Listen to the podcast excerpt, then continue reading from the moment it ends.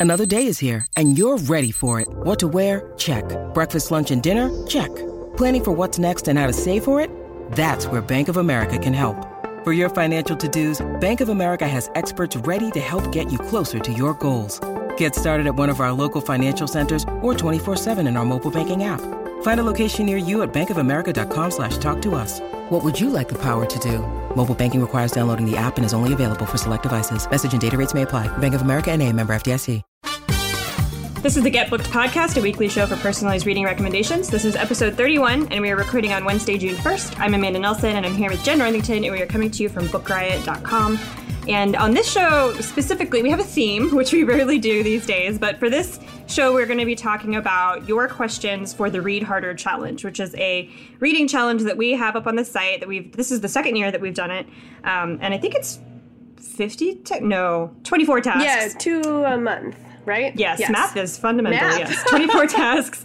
And uh, it's designed by Rachel Manwill, who is one of our OG contributors. She's been around since the beginning. Uh, and it's great. The, the, the challenge is designed to get you out of your reading comfort zone. So, genres you've never tried before, authors you've never tried before, that sort of thing. And so, we've gotten a lot of questions about uh, people needing help with tasks for that. So, that's what we are going to be answering today. Um, before we do that, Jen has some Book Riot Live news that she wants to get. Oh, yeah. I'm like doing a dance over here. So, I don't know if you've been paying attention to Book Riot Live, but we just announced today, June 1st, that we have Walter Mosley. Ah, I'm like freaking out. Um, so, Walter Mosley, who is like a legend, he's the author of the Easy Rawlins mystery series. He's won a Grammy. The man is like amazing. I saw that in the, the post that you wrote about it. And I, I had, what did he win a Grammy for? I don't even know. Who cares? Doesn't matter. he's, he's written so many amazing books. Um, I like was thinking about it this morning and I like want to do a whole show that's nothing about like nothing but like recommending Walter Mosley books. But anyway, um, he's going to be at Book Riot Live, so therefore you should too. Uh, and we're so excited that we extended the early bird discount to the end of this month. So you now have until June 30th to get $40 off your tickets, which are also VIP tickets still, which get you early access to. Um, special RSVP panels, which there will be, because um, we got Walter Mosley.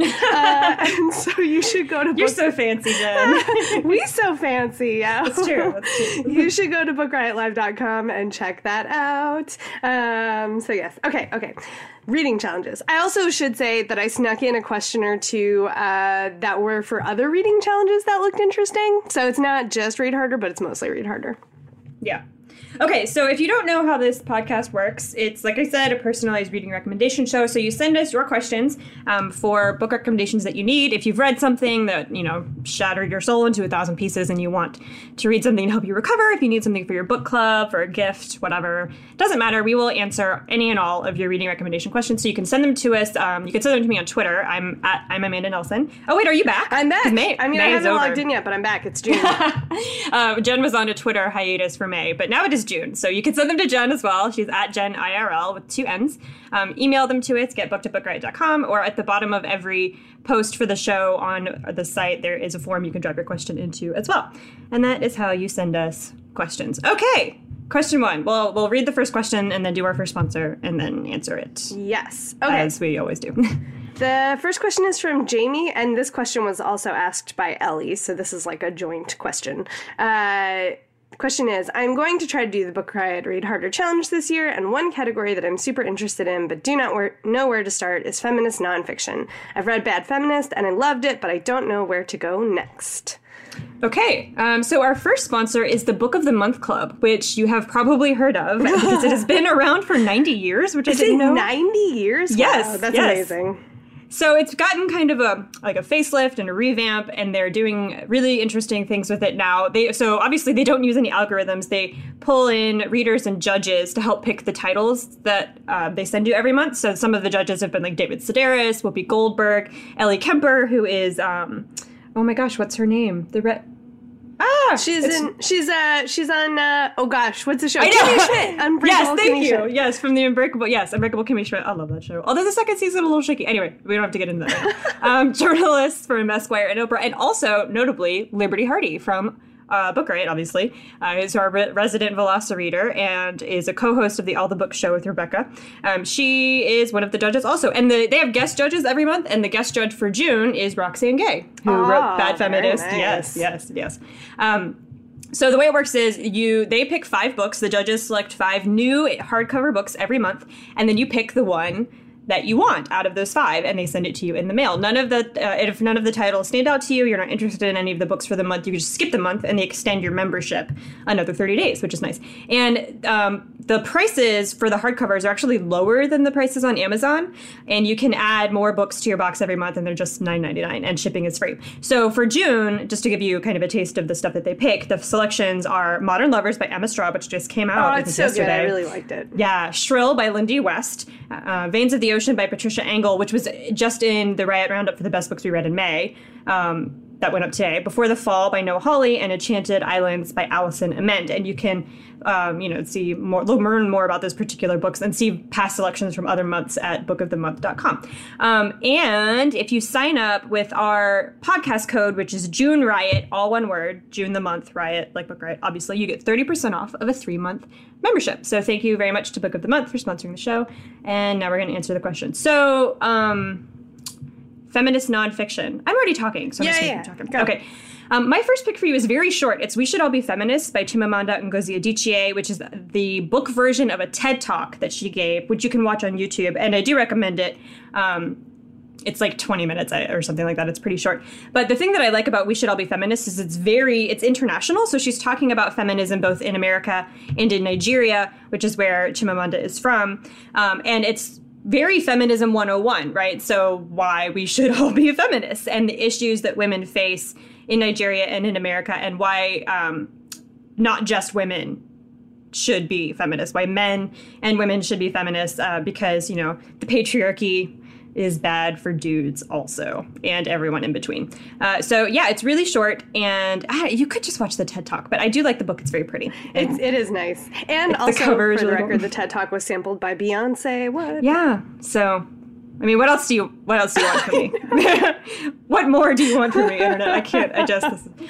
Um, anyway, so yeah, very simple. And if you liked Bad Feminist, um, I feel like they have that similar kind of 101 feel, like very introductory. Um, but it's a little more not academic, uh, but whereas Roxane Gay, I feel like is using a lot of humor. Chimamanda is not. It's not like to make you laugh. It's that's very like very serious stuff that she's dealing with. But introductory. So we should all be feminists by Chimamanda and Ngozi Adichie. Nice. Uh, my first pick is technically a memoir. It's not actually like a treatise on feminism, but Shonda Rhimes is super interesting and is definitely a feminist. And her memoir, Year of Yes, How to Dance It Out, Stand in the Sun, and Be Your Own Person, was so unexpectedly good. Like I, I, I'm always, I like keep being surprised at how much I loved it. Um, and what I like about this book is so I've been working on my intersectional feminist reading, um, intersectional feminism being uh, trying to recognize that there are different intersections of identity that can change how you experience the world. Like if you're a person of color, if you're a woman of color, if you're a trans person, all of these things change how the patriarchy impacts you. Um, and so I've been trying to read uh, in that regard. And Shonda Rhimes is kind of famous for bringing diversity to TV. Like her shows actually reflect the way the world really looks, uh, which is sadly very rare. And so um, this is really interesting peek behind the scenes at the person who has been doing that. And she's obviously got incredibly strong female characters and um, really interesting, you know, commentary in her shows on like can women have it all, et cetera, et cetera. all of those feminist questions. Uh, she's kind of coming at it from the side view of her own life. Um, and the sort of basic premise of this memoir is that she discovers over the course of a conversation with her sister that she's like just saying no to all of these opportunities in her life because she's afraid. Uh, you wouldn't think that somebody like Shonda Rhimes would be afraid of life, but she is.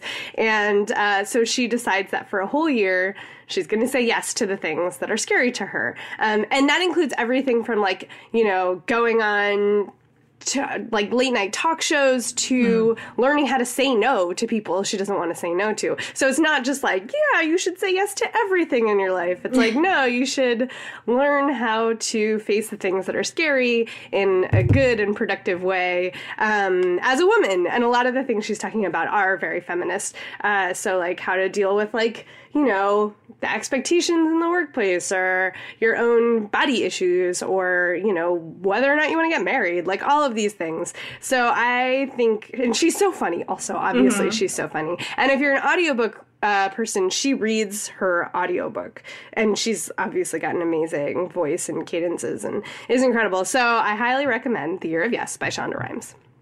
And this is the part of the show where I feel like I do this every week. I talk about how much I love Scandal and how much I want Olivia Pope to strangle Fitz with her thighs until he's dead because he is the worst character on television. It's a very so specific wish. I really well. There's, there's some symbolism yeah, there yeah, because no, she's like it. the super strong female character, right? Who makes these idiotic decisions because she can't stop sleeping with this mm. man.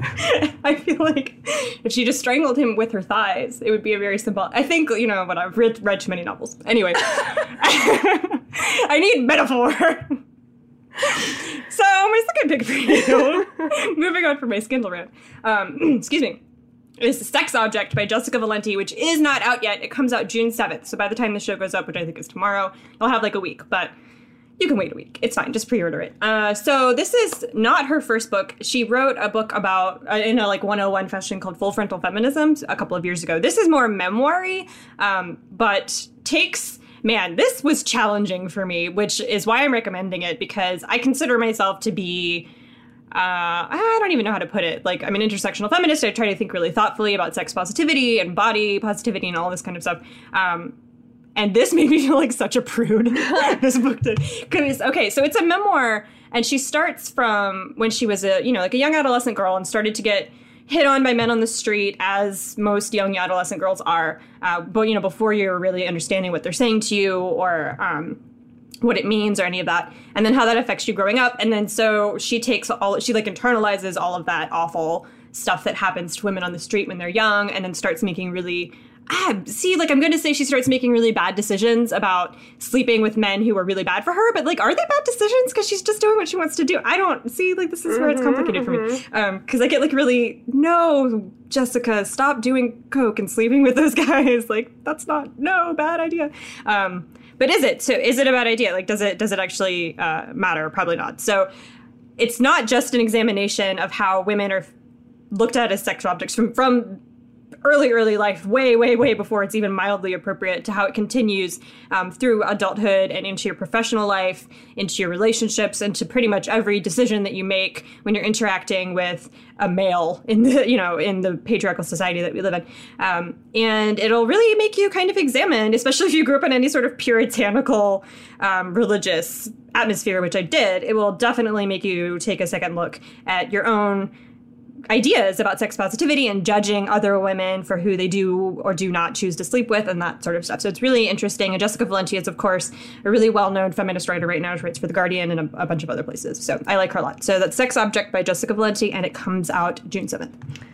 My second pick is a collection of essays from Sandra Cisneros, amazing Sandra Cisneros, who wrote The House on Mango Street, is why you might have heard of her, um, among many other good books. Uh, but so this essay collection, A House of My Own, is a compilation of essays that start from when she was writing House on Mango Street, or even slightly before, up till like now. Um, so it's a look at a really, you know, long, amazing career. Um, I think it's something like 20 years total. Uh, and but it's also super interesting because so she is a feminist and and you can tell from her writing you know she considers her fiction social commentary she said um, and she's she's done a lot of work for Chicana uh, identity in particular um, and so this is a really fascinating look at sort of her own life and how she what her own experiences are that have shaped that writing um, how she's dealt with you know these questions in her own life and she's uh, she's such a good storyteller as you might expect.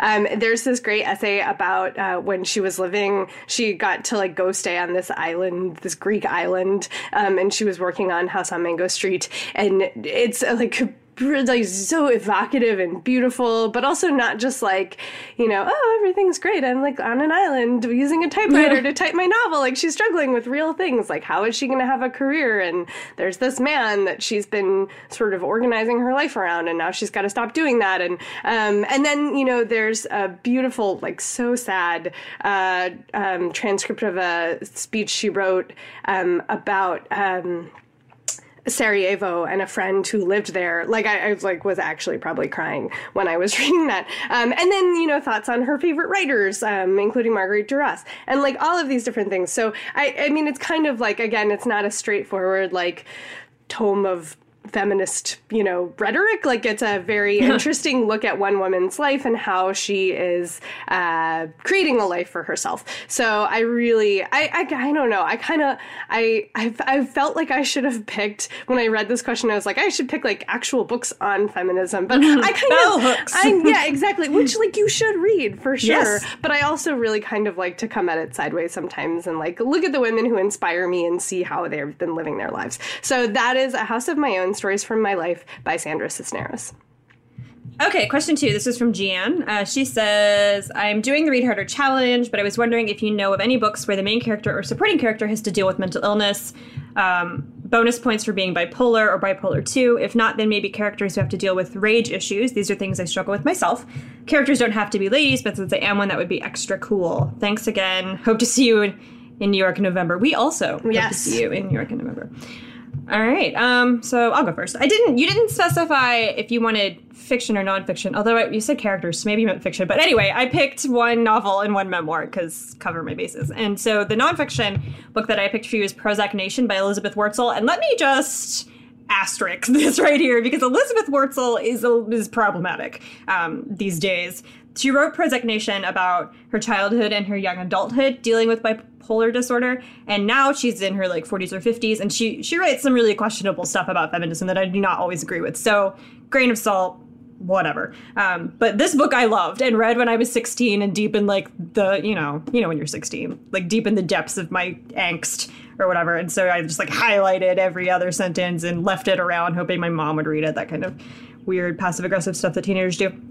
Um, so she starts off talking about growing up in New York and her parents split up, and she uh, starts exhibiting really strange behavior. I mean, like she's very precocious as a kid, but she starts having all these behavioral problems and, and lashing out and making all these really um, unwise life choices as a kid, and she continues doing that throughout her teenage years. And she starts feeling depressed. She starts hurting herself. Um, she starts feeling suicidal, and then eventually she gets into therapy and realizes, and she's diagnosed. Um, she gets put on medication, and then the the memoir follows her through her journey of like trying medications that don't work, trying therapists that don't work, um, making really unhealthy, uh, developing really unhealthy connections with her therapist that lead to all sorts of shenanigans. And then she goes to college and is poor and by herself without much support and has to deal with her illness, you know, in that. Um, what am I saying? Context. Uh, so it's a really moving and, and very dark, obviously, um, memoir. And it's not necessarily like I know. I, th- I feel like a lot of books about bipolar disorder, especially memoirs about bipolar disorder, have very happy end. Like, and then I got on this really great medication and I found a great therapist and everything's great now. It can be great for you too. And that's not necessarily how this book ends. Um, and since Elizabeth Wurtzel is still alive and writing and still writing about her struggle with bipolar disorder, then you can kind of see uh, it's an interesting thing to read and then look at her career and her life now. Uh, so yeah, that's Prozac Nation by Elizabeth Wurtzel. The writing is really great. She can write a sentence like nobody else. Oh, and she also wrote a book called Bitch about um, difficult women and how great they are. That would be good for the first question if you're still if you're still listening. Bitch by Elizabeth Wurtzel. It's great.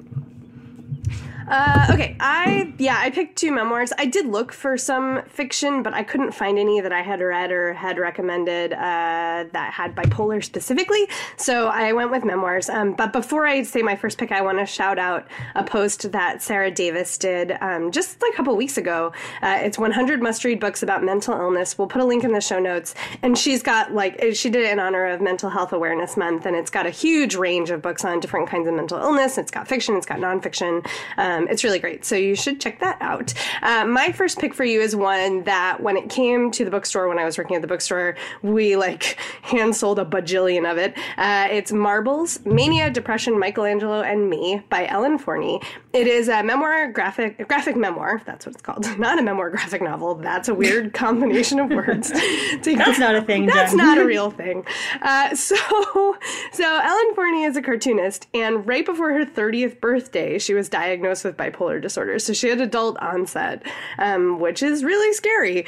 And um, so she's and she's you know an artist. So she was terrified that medication would mean that she would lose her creativity and her artistic spark um, because a lot of people report feeling you know dull or you know losing part of themselves when they're on medication. But obviously this is like she can't just not do anything. So this is the start of a you know years long struggle to try to become a healthy person while still retaining you know the essence of herself and her creativity and her work. Um, and she's not only talking about her own life she's also looking at artists and writers who suffered from mood disorders because it's very common. So you know van gogh georgia o'keeffe sylvia plath um, and she's talking about the research of you know bipolar disorder. And it's all sort of you know in this beautiful i love her art style so much. It's a gorgeous book. Um, and she's pretty funny. Uh, it's also obviously very dark, um, and uh, and she does it all in black and white, and so it looks really cool.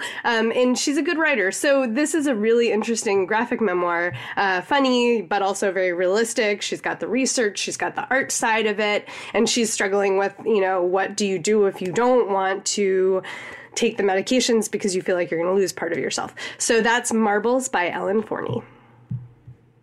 Okay, so my second pick was also a movie that uh, won several. I I'm pretty sure. love that movie for the record. I- yes! This is one of those instances where I actually liked the movie better than the book. Don't hate me. Girl, get off my show. I'm sorry.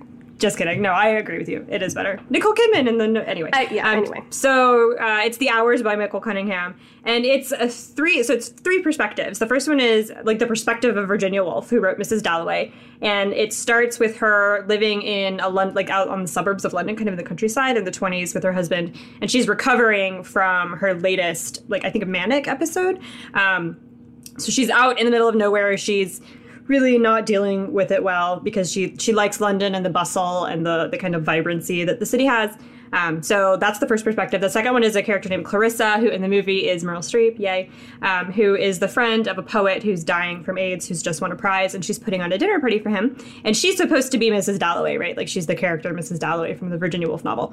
And then the third character is a woman named Laura who lives in LA in the suburbs in 1949 and is married and has a child and is, I think, just found out that she's pregnant and she's a housewife and she's slowly suffocating under that um, and is reading Mrs. Dalloway. So the author, the character, and the reader. Uh, it won a Pulitzer Prize in 1999, and each of these characters is dealing with mental illness in their own different way. Clarissa um, herself doesn't have any sort of mental illness that's talked about in the book, but her best friend, who's dying of AIDS, obviously is suffering from some depression. Virginia Woolf herself was depressed, obviously. She committed suicide. Um, and then Laura is also depressed. So there's a lot of grappling with mental illness in this book. And um, it does follow Virginia Woolf up into the end of her life. Um, and and the movie is also great. So plug for the movie if you do read the book. Even if you don't, go watch it. It's really great. Uh, so that's The Hours by Michael Cunningham. And my second pick, another artist, I just realized, uh, is Rat Girl by Kristin Hersh, another memoir. Uh, so, Kristin Hersh was the lead for Throwing Muses, a band you might have heard of if you're into the indie rock scene. Um, and she left home at 15 and, like, uh, you know, was like in college um, and trying to do this band, and they was maybe going to ma- get a major label deal, and then she got diagnosed with bipolar disorder, um, and so she started medication, and then discovered that she was pregnant. So you know, that's a lot of stuff to have to deal with. Um, all true. So this is uh, her look at that year of her life. Um, it's 1985. She's like, you know, diagnosed. She's got a band that's maybe going to be successful. Then she's diagnosed with bipolar disorder. Then she finds out she's pregnant. Um, she's a great writer. This book, uh, it's, it's been on my TBR list since it came out. It's been recommended to me like a million billion times by a lot of people. So I haven't read it myself, but it's been recommended to me by people I trust. Um, and she's a super interesting person. Like if you Google her, you'll see interesting things. So uh, that is Rat Girl by Kristin Hersh. Okay. Oh, That's it's it. It's you. Yeah. Uh, all right. So question three. Uh, da, da, da, da, da. I'm doing the 2016 Read Harder Challenge and could really use some suggestions for the book about politics. I'm open to either fiction or nonfiction and have a very definite preference for something progressive. Any and all suggestions are greatly appreciated. All right. Well, I'll go first. Uh, Okay. So, so I like my um, politics with side of history. I have a hard time reading like straight up like political books. Polemics. yeah, I just not my thing. So, keeping that in mind, um, my first pick for you has been recommended by Book Rioter slash uh, host of O Comics podcast Preeti uh, for like she's like cannot shut up about it. it is in the best possible way. Um, but it's true. She like she'll tell you. She can't stop talking about it. It's the making of Asian America history by Erika Lee. And what Lee has done has gone like all the way back to the 1500s, um, who like sailors, you know, from like Pacific ships, um, and then looked at uh, th- from that point on the history of Asian immigrants in America. And this is a side of uh, the United States history that really has gotten very little attention. Like, I was thinking about it the other day and I was like, I think I knew that the Chinese worked on the railroads, maybe. but, like, you know, you don't get taught this stuff. Um, and Lee is doing a ton of work to fix that. So, you know, she's looking at um, the immigrants who were recruited to work in the United States only to get here and face discrimination and exclusion laws. And then, you know, for example, the plight of the Japanese during World War II when they were put in the. Um, I mean, they were basically concentration camps. Internment yeah, the camps internment is what they were called uh, because of you know the fight with Japan. Um, although that's like a total bullshit. Anyway, okay. Um, and so, and then looking up into the modern, you know, look at um, Asian Americans as the quote unquote model minority. So she's looking at like the whole shebang. Um, and it's a really amazing work, and it was published in time to commemorate, commemorate the 50th, 50th anniversary of the Immigration and National Nationality Act of 1965 that has like really reshaped um, immigration policy in America. So this is a look at both present politics and past politics and how they have shaped each other, which I think is super interesting. So that is The Making of Asian America by Erika Lee. Okay, my first pick is Between the World and Me by Ta-Nehisi Coates. Ah, so good. I know, um, which is written in uh, kind of epistolary format. It's a letter that he's writing to his son, who is, uh, I think, 15 or 16, um, about what it is like to be a black man in the United States and to grow up uh, here, and the sort of specific, not sort of, the specific challenges that his son will face. And he so he uses that format to not only you know write this thing to his child, but also to take a really deep dive into the whole into the like the entire concept of the American dream and how it, the American dream is great if you're white, but in reality, um, it requires and depends on the subjugation of Black people and other minorities in this country because without that set up, uh, the American dream would be an impossibility, uh, which is entirely true. um, so it's a it's a dismantling of this uh, of a lot of like the how to phrase it. Like americans seem to we worship at the altar of the american dream right? We worship at the altar of the founding fathers and this this like mythology the great mythology of what america is and is supposed to be. And we like to kind of pretend like it had nothing to do with slavery and it had nothing to do with the genocide of the native american populations that were already here. And it has nothing to do with white supremacy or sexism but in reality it has something to do with all of those things. And without all of those things america and the american dream could not exist. Um, and that's what the book is really about about what it's like to live in a black body that this country really values only um, for the usefulness that it has in letting white people succeed. Um, so it's obviously a little bit of a controversial pick, but um, you know I, don't know how you can really disagree with the things that he's saying and the points that he's making. He's a great writer; he's very eloquent, and of course, since it's written to his boy, there's a lot of emotion in it. Um, which I don't know, it just made it more affecting to me. I have two sons, but you know they're white, so they're not going to have to deal with any of this kind of stuff. Um, but I do want them to know that it's real and that it exists. So yeah, so that's Between the World and Me by Ta-Nehisi Coates. Okay, my second pick is one that's on my TBR pile um, after Hannah wrote a post last year. Oh yeah, the, about the guns. Yeah, about gun. Uh, it was about politics and gun control, and she did this whole reading list. And we'll link to it in the show notes. But this book is called "The Second Amendment: A Biography" by Michael Waldman, and he is the president of the Brennan Center for Justice at the NYU School of Law. Um, and what he is doing is, I love that title, "The Second Amendment: A Biography." Like yeah. it's a biography of an amendment. But what he's doing is taking a deep dive into history to look at like why was the amendment written? And then how has it been interpreted in successive years after it was introduced. Um, because, you know, you see a lot of stuff about the Second Amendment get tossed around. And I realized as I was looking at Hannah's post, I was like, I don't know anything about it. Like, I have some vague notion of like Paul Revere and militias, but I like that's that's ridiculous. That's not information. Uh, the Second Amendment as Paul Revere. Right? Like, that's like Jen. blues clues, like level knowledge of anything. So, so time to educate myself myself.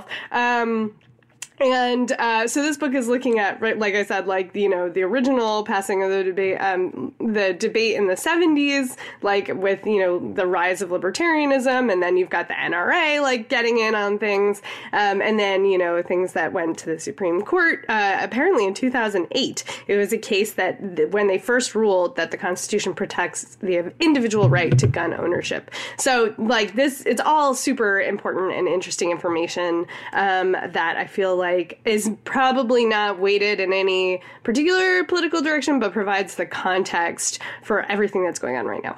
Uh, so that is the Second Amendment, a biography by Michael Waldman. Woo, I can talk. Okay, uh, my second pick for this one is Nickel and Dimed on Not Getting By in America by Barbara Ehrenreich. I am so glad you picked that book because I forgot, but I read that when I was a retail like worker and it changed my life. Yeah, yeah, I read it in college um, for my one of my education classes oddly and like whatever anyway that's a rabbit hole that's not relevant um, so uh, barbara ehrenreich is a journalist and she as a New York Times, I think for the Times. Anyway, so it's like an undercover book. She goes undercover in a couple of different states, Florida, uh, Minnesota, I think, in Maine, and takes minimum wage jobs to see if you can survive on them. So the book was written in the early 2000s. I think it came out in 2001 or 2002. Um, and of course, the welfare reform thing was a big deal back then, and a lot of the rhetoric around welfare and um, the minimum wage is that if you just get a job, you know, any job, your life will automatically be better and you can get off welfare, but just get any kind of job. Like this pull yourself up by your bootstraps sort of um, language that we use to talk about the working poor here. So she decided to go out and see what it actually is like to be the working poor. So she got a job as a waitress, which a lot of us have done, um, a maid. Uh, she worked as a, an aide in a nursing home. She worked at Walmart.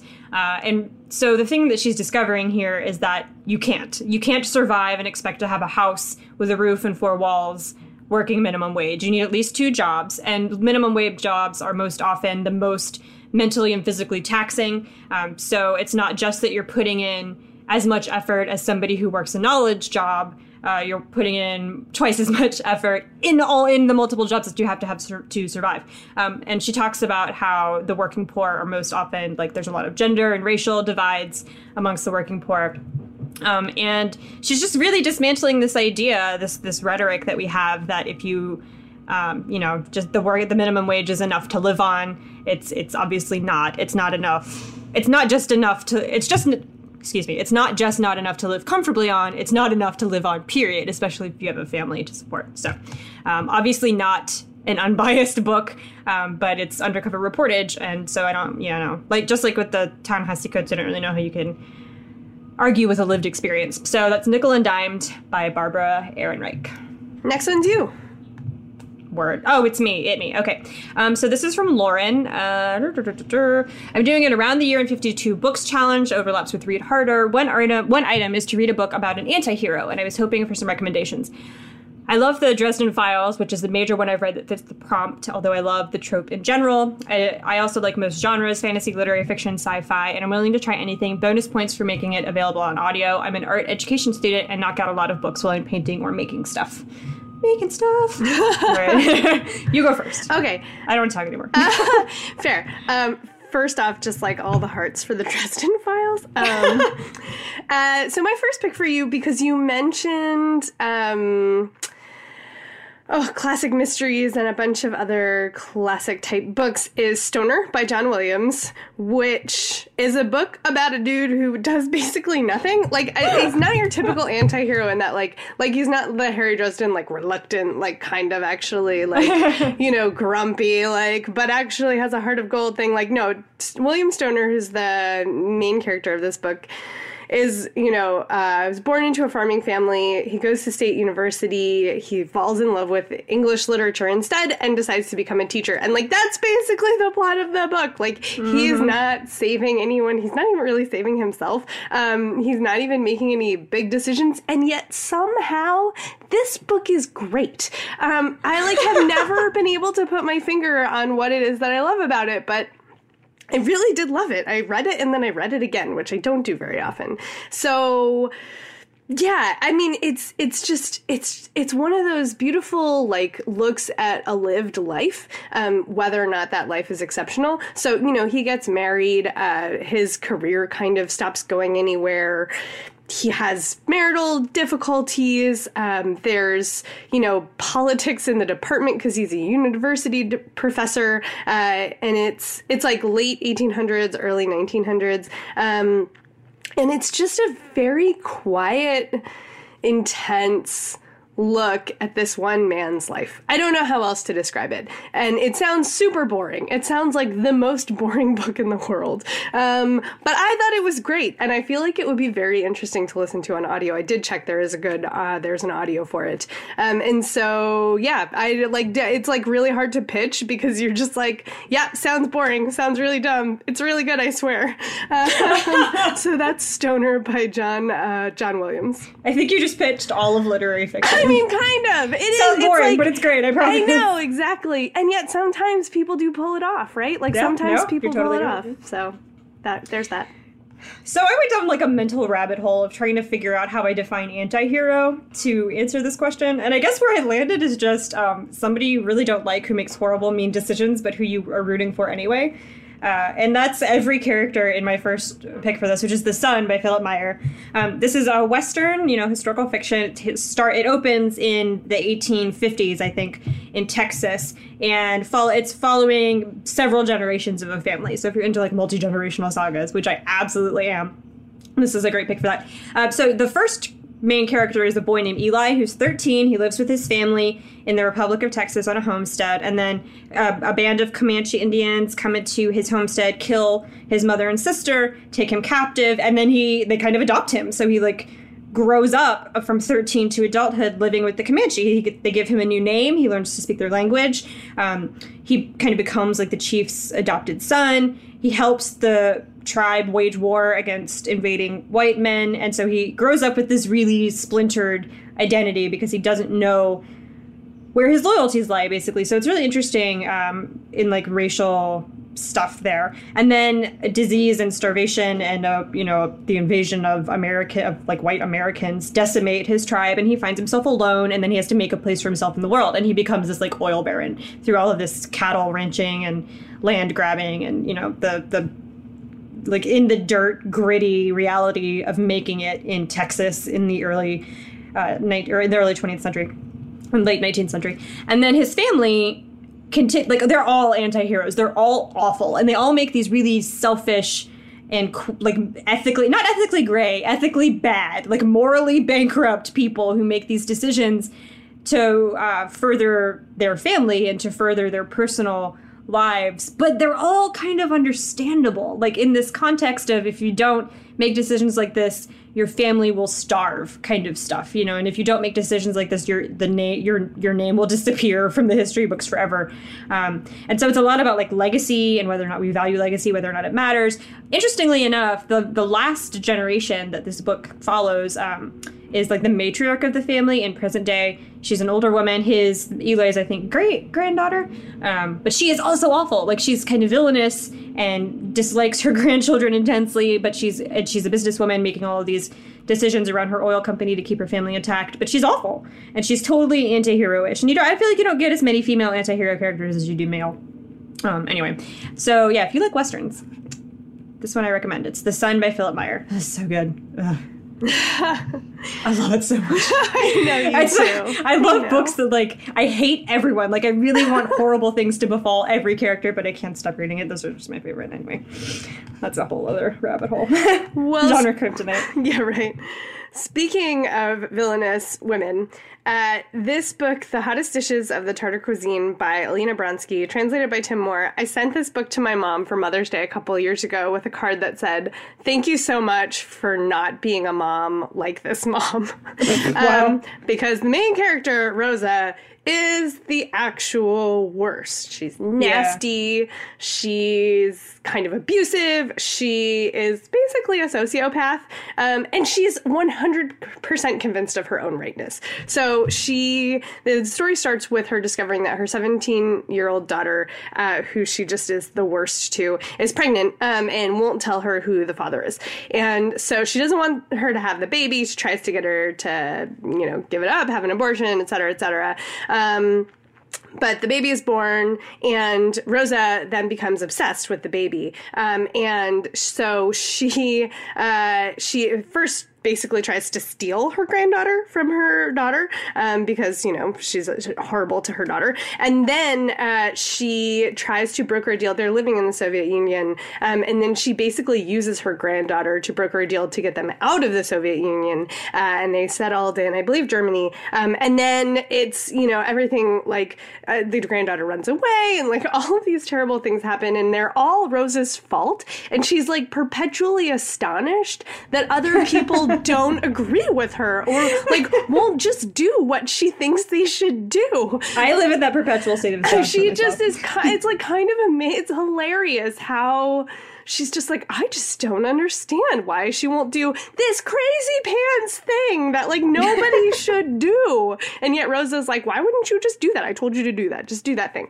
Um, and you're like, oh my god, Rosa, you are the worst. And like it's, but it's really, it's very darkly funny. Um, it's also very sad. Um, but in a like really page turnery way.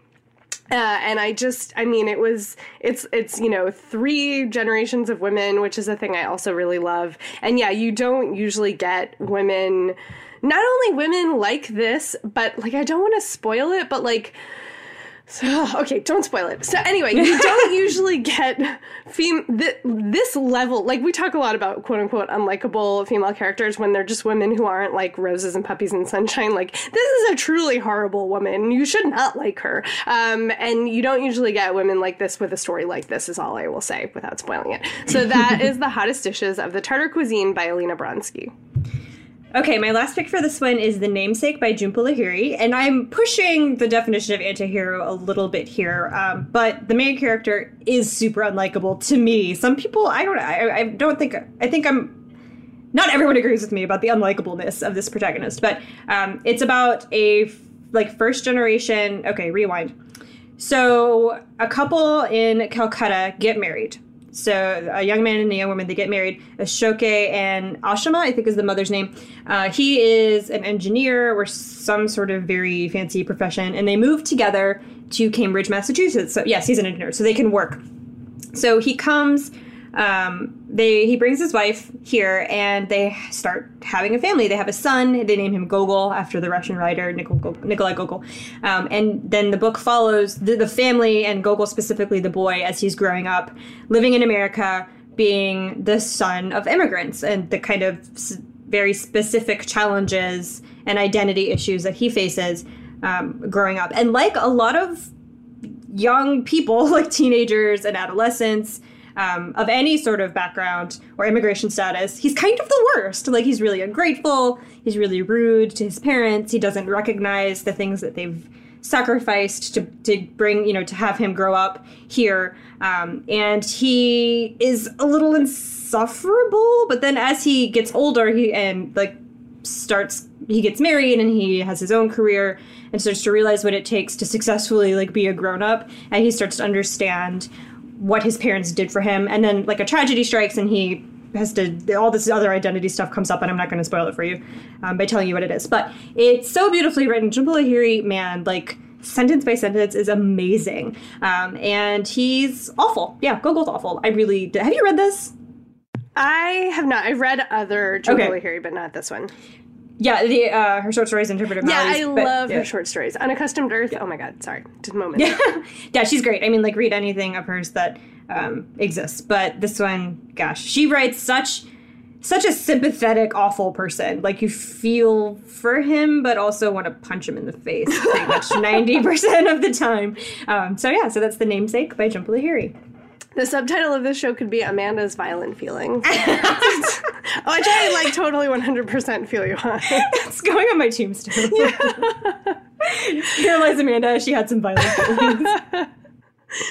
All right, uh, time for our second sponsor, which is Pinhole Press. So this is really neat, actually. This is a company, actually, this, no, it is really neat. Uh, so Pinhole Press is a game maker, and what they do is, remember those memory card games from when you were a kid where you like, they're all face down and you flip them over and you try to match them up?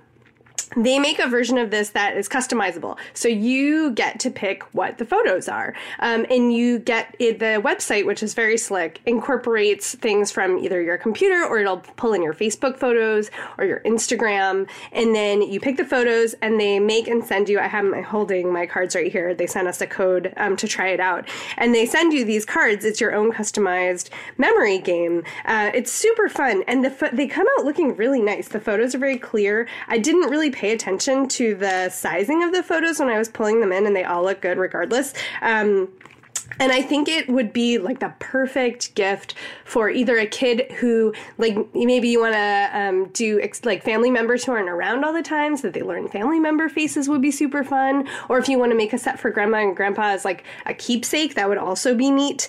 And they do magnets as well, um, which I tried out because I could not help myself. Um, I love me a good customized magnet. And I really do. This is like a thing I didn't know I loved until I was like, ooh, magnets. Um, and they also came out really nicely.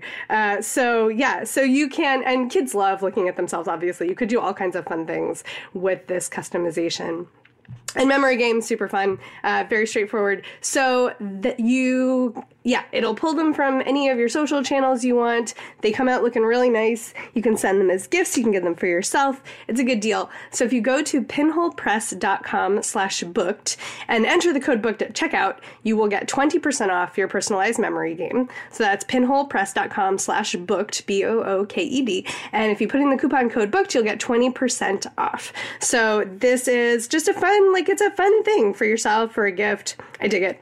Word. Mm-hmm. Mm-hmm. You are up. Oh, it's me. Question. Okay, here it we is. go. Continue. Sorry, I got please. so I was like looking at my memory cards. so fancy. I know they're very nice. Okay, question five. I uh, this is from Catherine. I just discovered the Pop Sugar Reading Challenge, which seems like a fun complement to the Read Harder Challenge. I think I've mapped out what I want to read for all the challenges except for one: read a romance set in the future. I'm a total novice when it comes to romance novels. The only one I've read is The Bollywood Bride by Sonali Dev. Hearts, hearts, hearts, hearts uh, which I loved. So I'm not really sure where to start with finding a book or books for this challenge. Any suggestions? Okay, you go first. Okay. Um, my first pick for this is Grimspace by Anna Aguirre, and it's the first book in a series. Uh, it's like the Sirantha Jax series, which is just the name of the main character.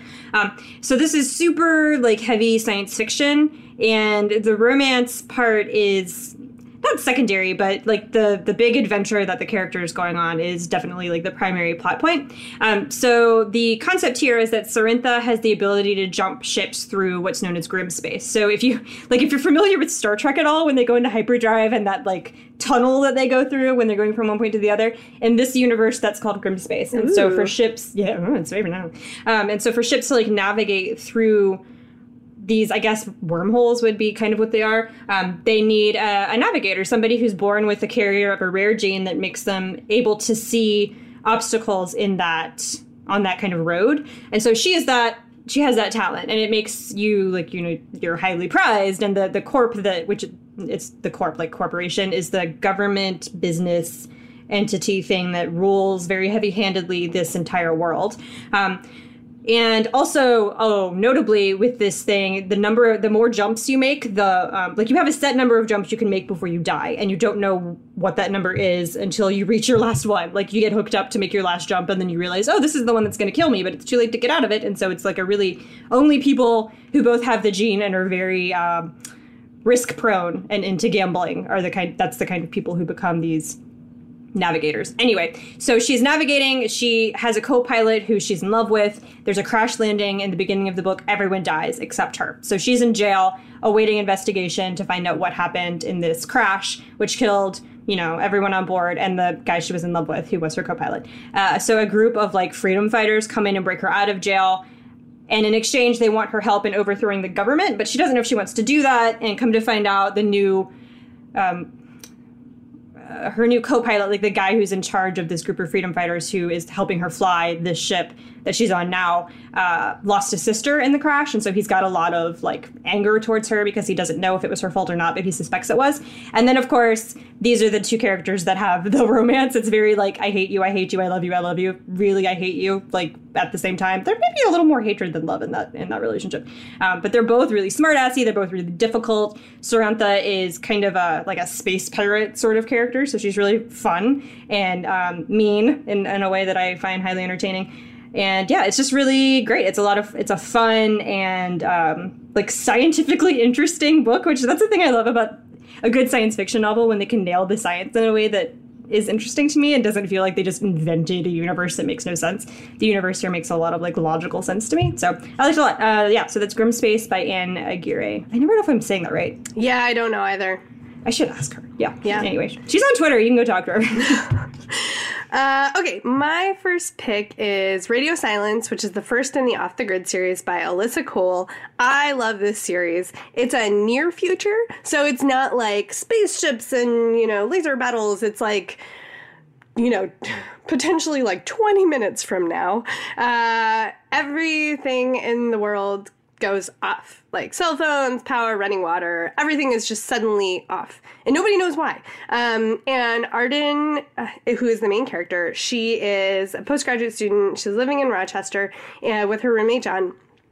And they are just like obviously freaked out. Like, what do you do when you're in your mid 20s and like the world suddenly goes dark? You can't call anyone, you can't Google it. Like, you, can't you can't Google it. Things are starting to get scary. So, John's family lives in a cabin near the Canadian border. Like, it seems like they can get there. Um, and so they leave Rochester because the city is starting to get scary and they trek through the wilderness uh, to get to the family cabin. Um, to, cause, and also he's trying to figure out, like, are his family alive? Alive. And Arden is really upset because her mother is sick and she was supposed to have gone and visited her on their last break and didn't. And so now, and they're like on the other side of the country. So now it's not only can she not get in touch with her family, but there's no way to get to them. So she's freaking out. They're trying to get to his family. And they when they get there, John's brother Gabriel becomes one of those people who Arden is both very interested in and really doesn't want to be. Uh, he's Uh-oh. a doctor, he's super type A, and um, he kind of, there's an incident, I don't want to give any spoilers, uh, where, so he just kind of, he starts off not thinking very highly of her, let's say it that way. Uh, and so she, like, he doesn't like her, she doesn't like him and they're all stuck in this cabin together. and the parents go missing.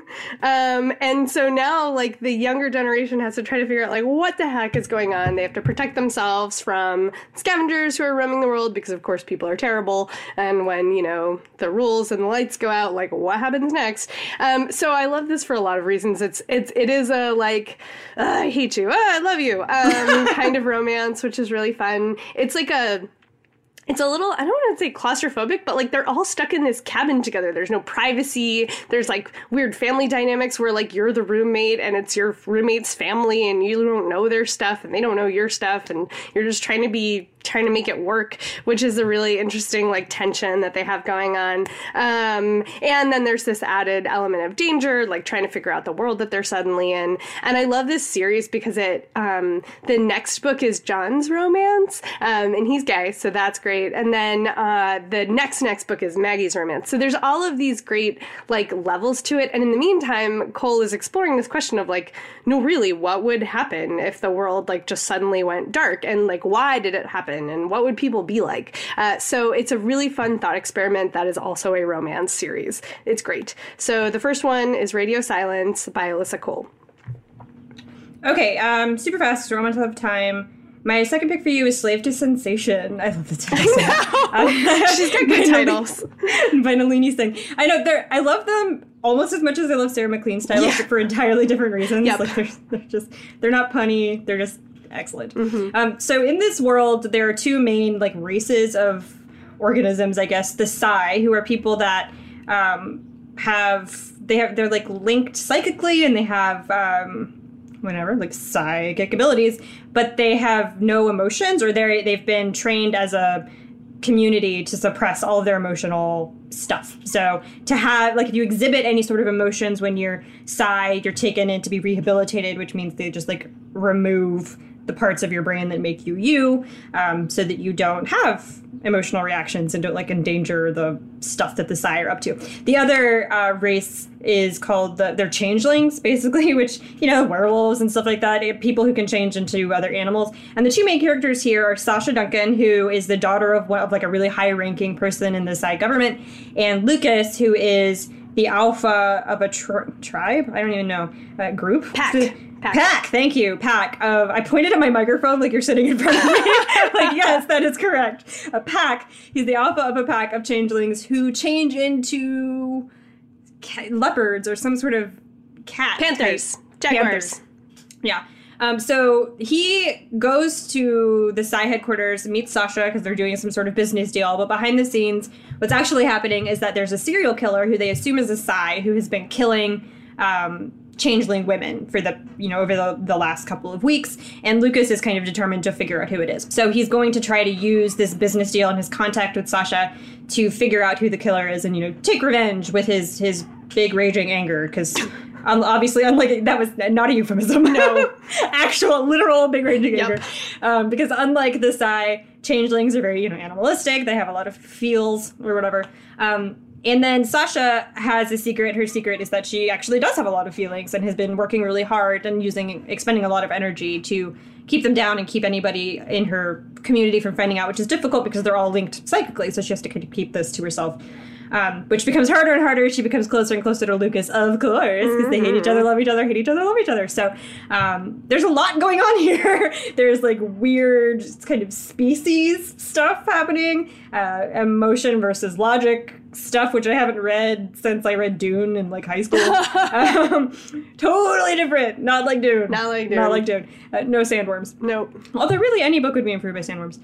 Um, and and a mystery, like an actual who done it that you are kind of along this ride for. And you know, Nalini writes just like I mean it's super hot. So if you're I don't know how, what you're looking for as far as like steaminess scale, um, but she's pretty up there I think. Like when you go from sweet to really, really intense erotica, she's I feel like sort of in the middle. So that's Slave to Sensation by Nalini Singh, which is the Psy Changeling series is very long running. So if you enjoy like what she's doing here, you can keep going for many, many books. Yeah, uh, and it's so she's got a new book coming out. Mm, is it this fall? It's called Allegiance of Honor, and she wrote in the introduction to it because I have the galley. She's like, "This concludes season one of you know like what she considers season one of the Psy Changeling books, and that's like fifteen books. Yeah, and she's yeah. like, and now we're going into season two, so there's a lot more coming, um, which delights me personally. Yeah, me too. Okay, so my second pick for you is Ascension, which is the first book in the Tangled Axon series. It's by Jacqueline Koyanagi, and this book is amazing because it's a poly romance sci-fi novel Wait, what? starring a woman of color who has a chronic illness. What? Like that's a combination you just basically never see. Uh, Alana Quick is an engineer, um, and she like lives for repairing starships. Like it's her. She loves spaceships. She wants to go up in one. She's kind of earthbound and and repairing them as close as she can get. Um, and she's got this. Um, she's she's running okay so she's running the business with uh her is that her best friend or is it her aunt anyway she's running the business and then this cargo vessel stops by and they're looking for her sister who's like she hasn't talked to in a while they kind of don't get along but nova has these like weird powers and they're looking for nova and um alana decides just to stow away on the on the starship. Um and she's trying to prove uh, she wants to prove to them that they should keep her on long term as their engineer. Um and then things start to get weird. Like the chief engineer maybe thinks he's a wolf, and like the pilot kind of doesn't seem to always be in existence. And the captain, who's this like badass blonde, you know, boot wearing, ass kicking woman, uh, is incredibly attractive to Alana, but then also maybe is in a relationship. And then Nova complicates everything when she turns up. And it's really intense. There's a lot of action.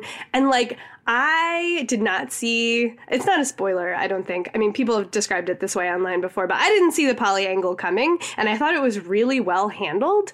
And uh, I mean, it's just so rare. And also, the Yeah. way that Koyanagi d- deals with Alana's chronic illness is fantastic. It is so good. Um, and like, because she's an engineer and her illness is, it, it impairs the use of her hands. She has a pain uh, and like crippling pain syndrome. Um, and and it, all she wants to do is work with her hands. And this is the very thing that like her illness is going to take away from her. Um, and so how she deals with it is just freaking fantastic. This book, I guess it's, I don't know that it's actually technically a romance, but it does have a happy, you know, happy for now ending. So I think it counts and everybody should read it. Um, I haven't read the rest of the books yet, but I'm definitely going to. So that's Ascension by Jacqueline Koyanagi.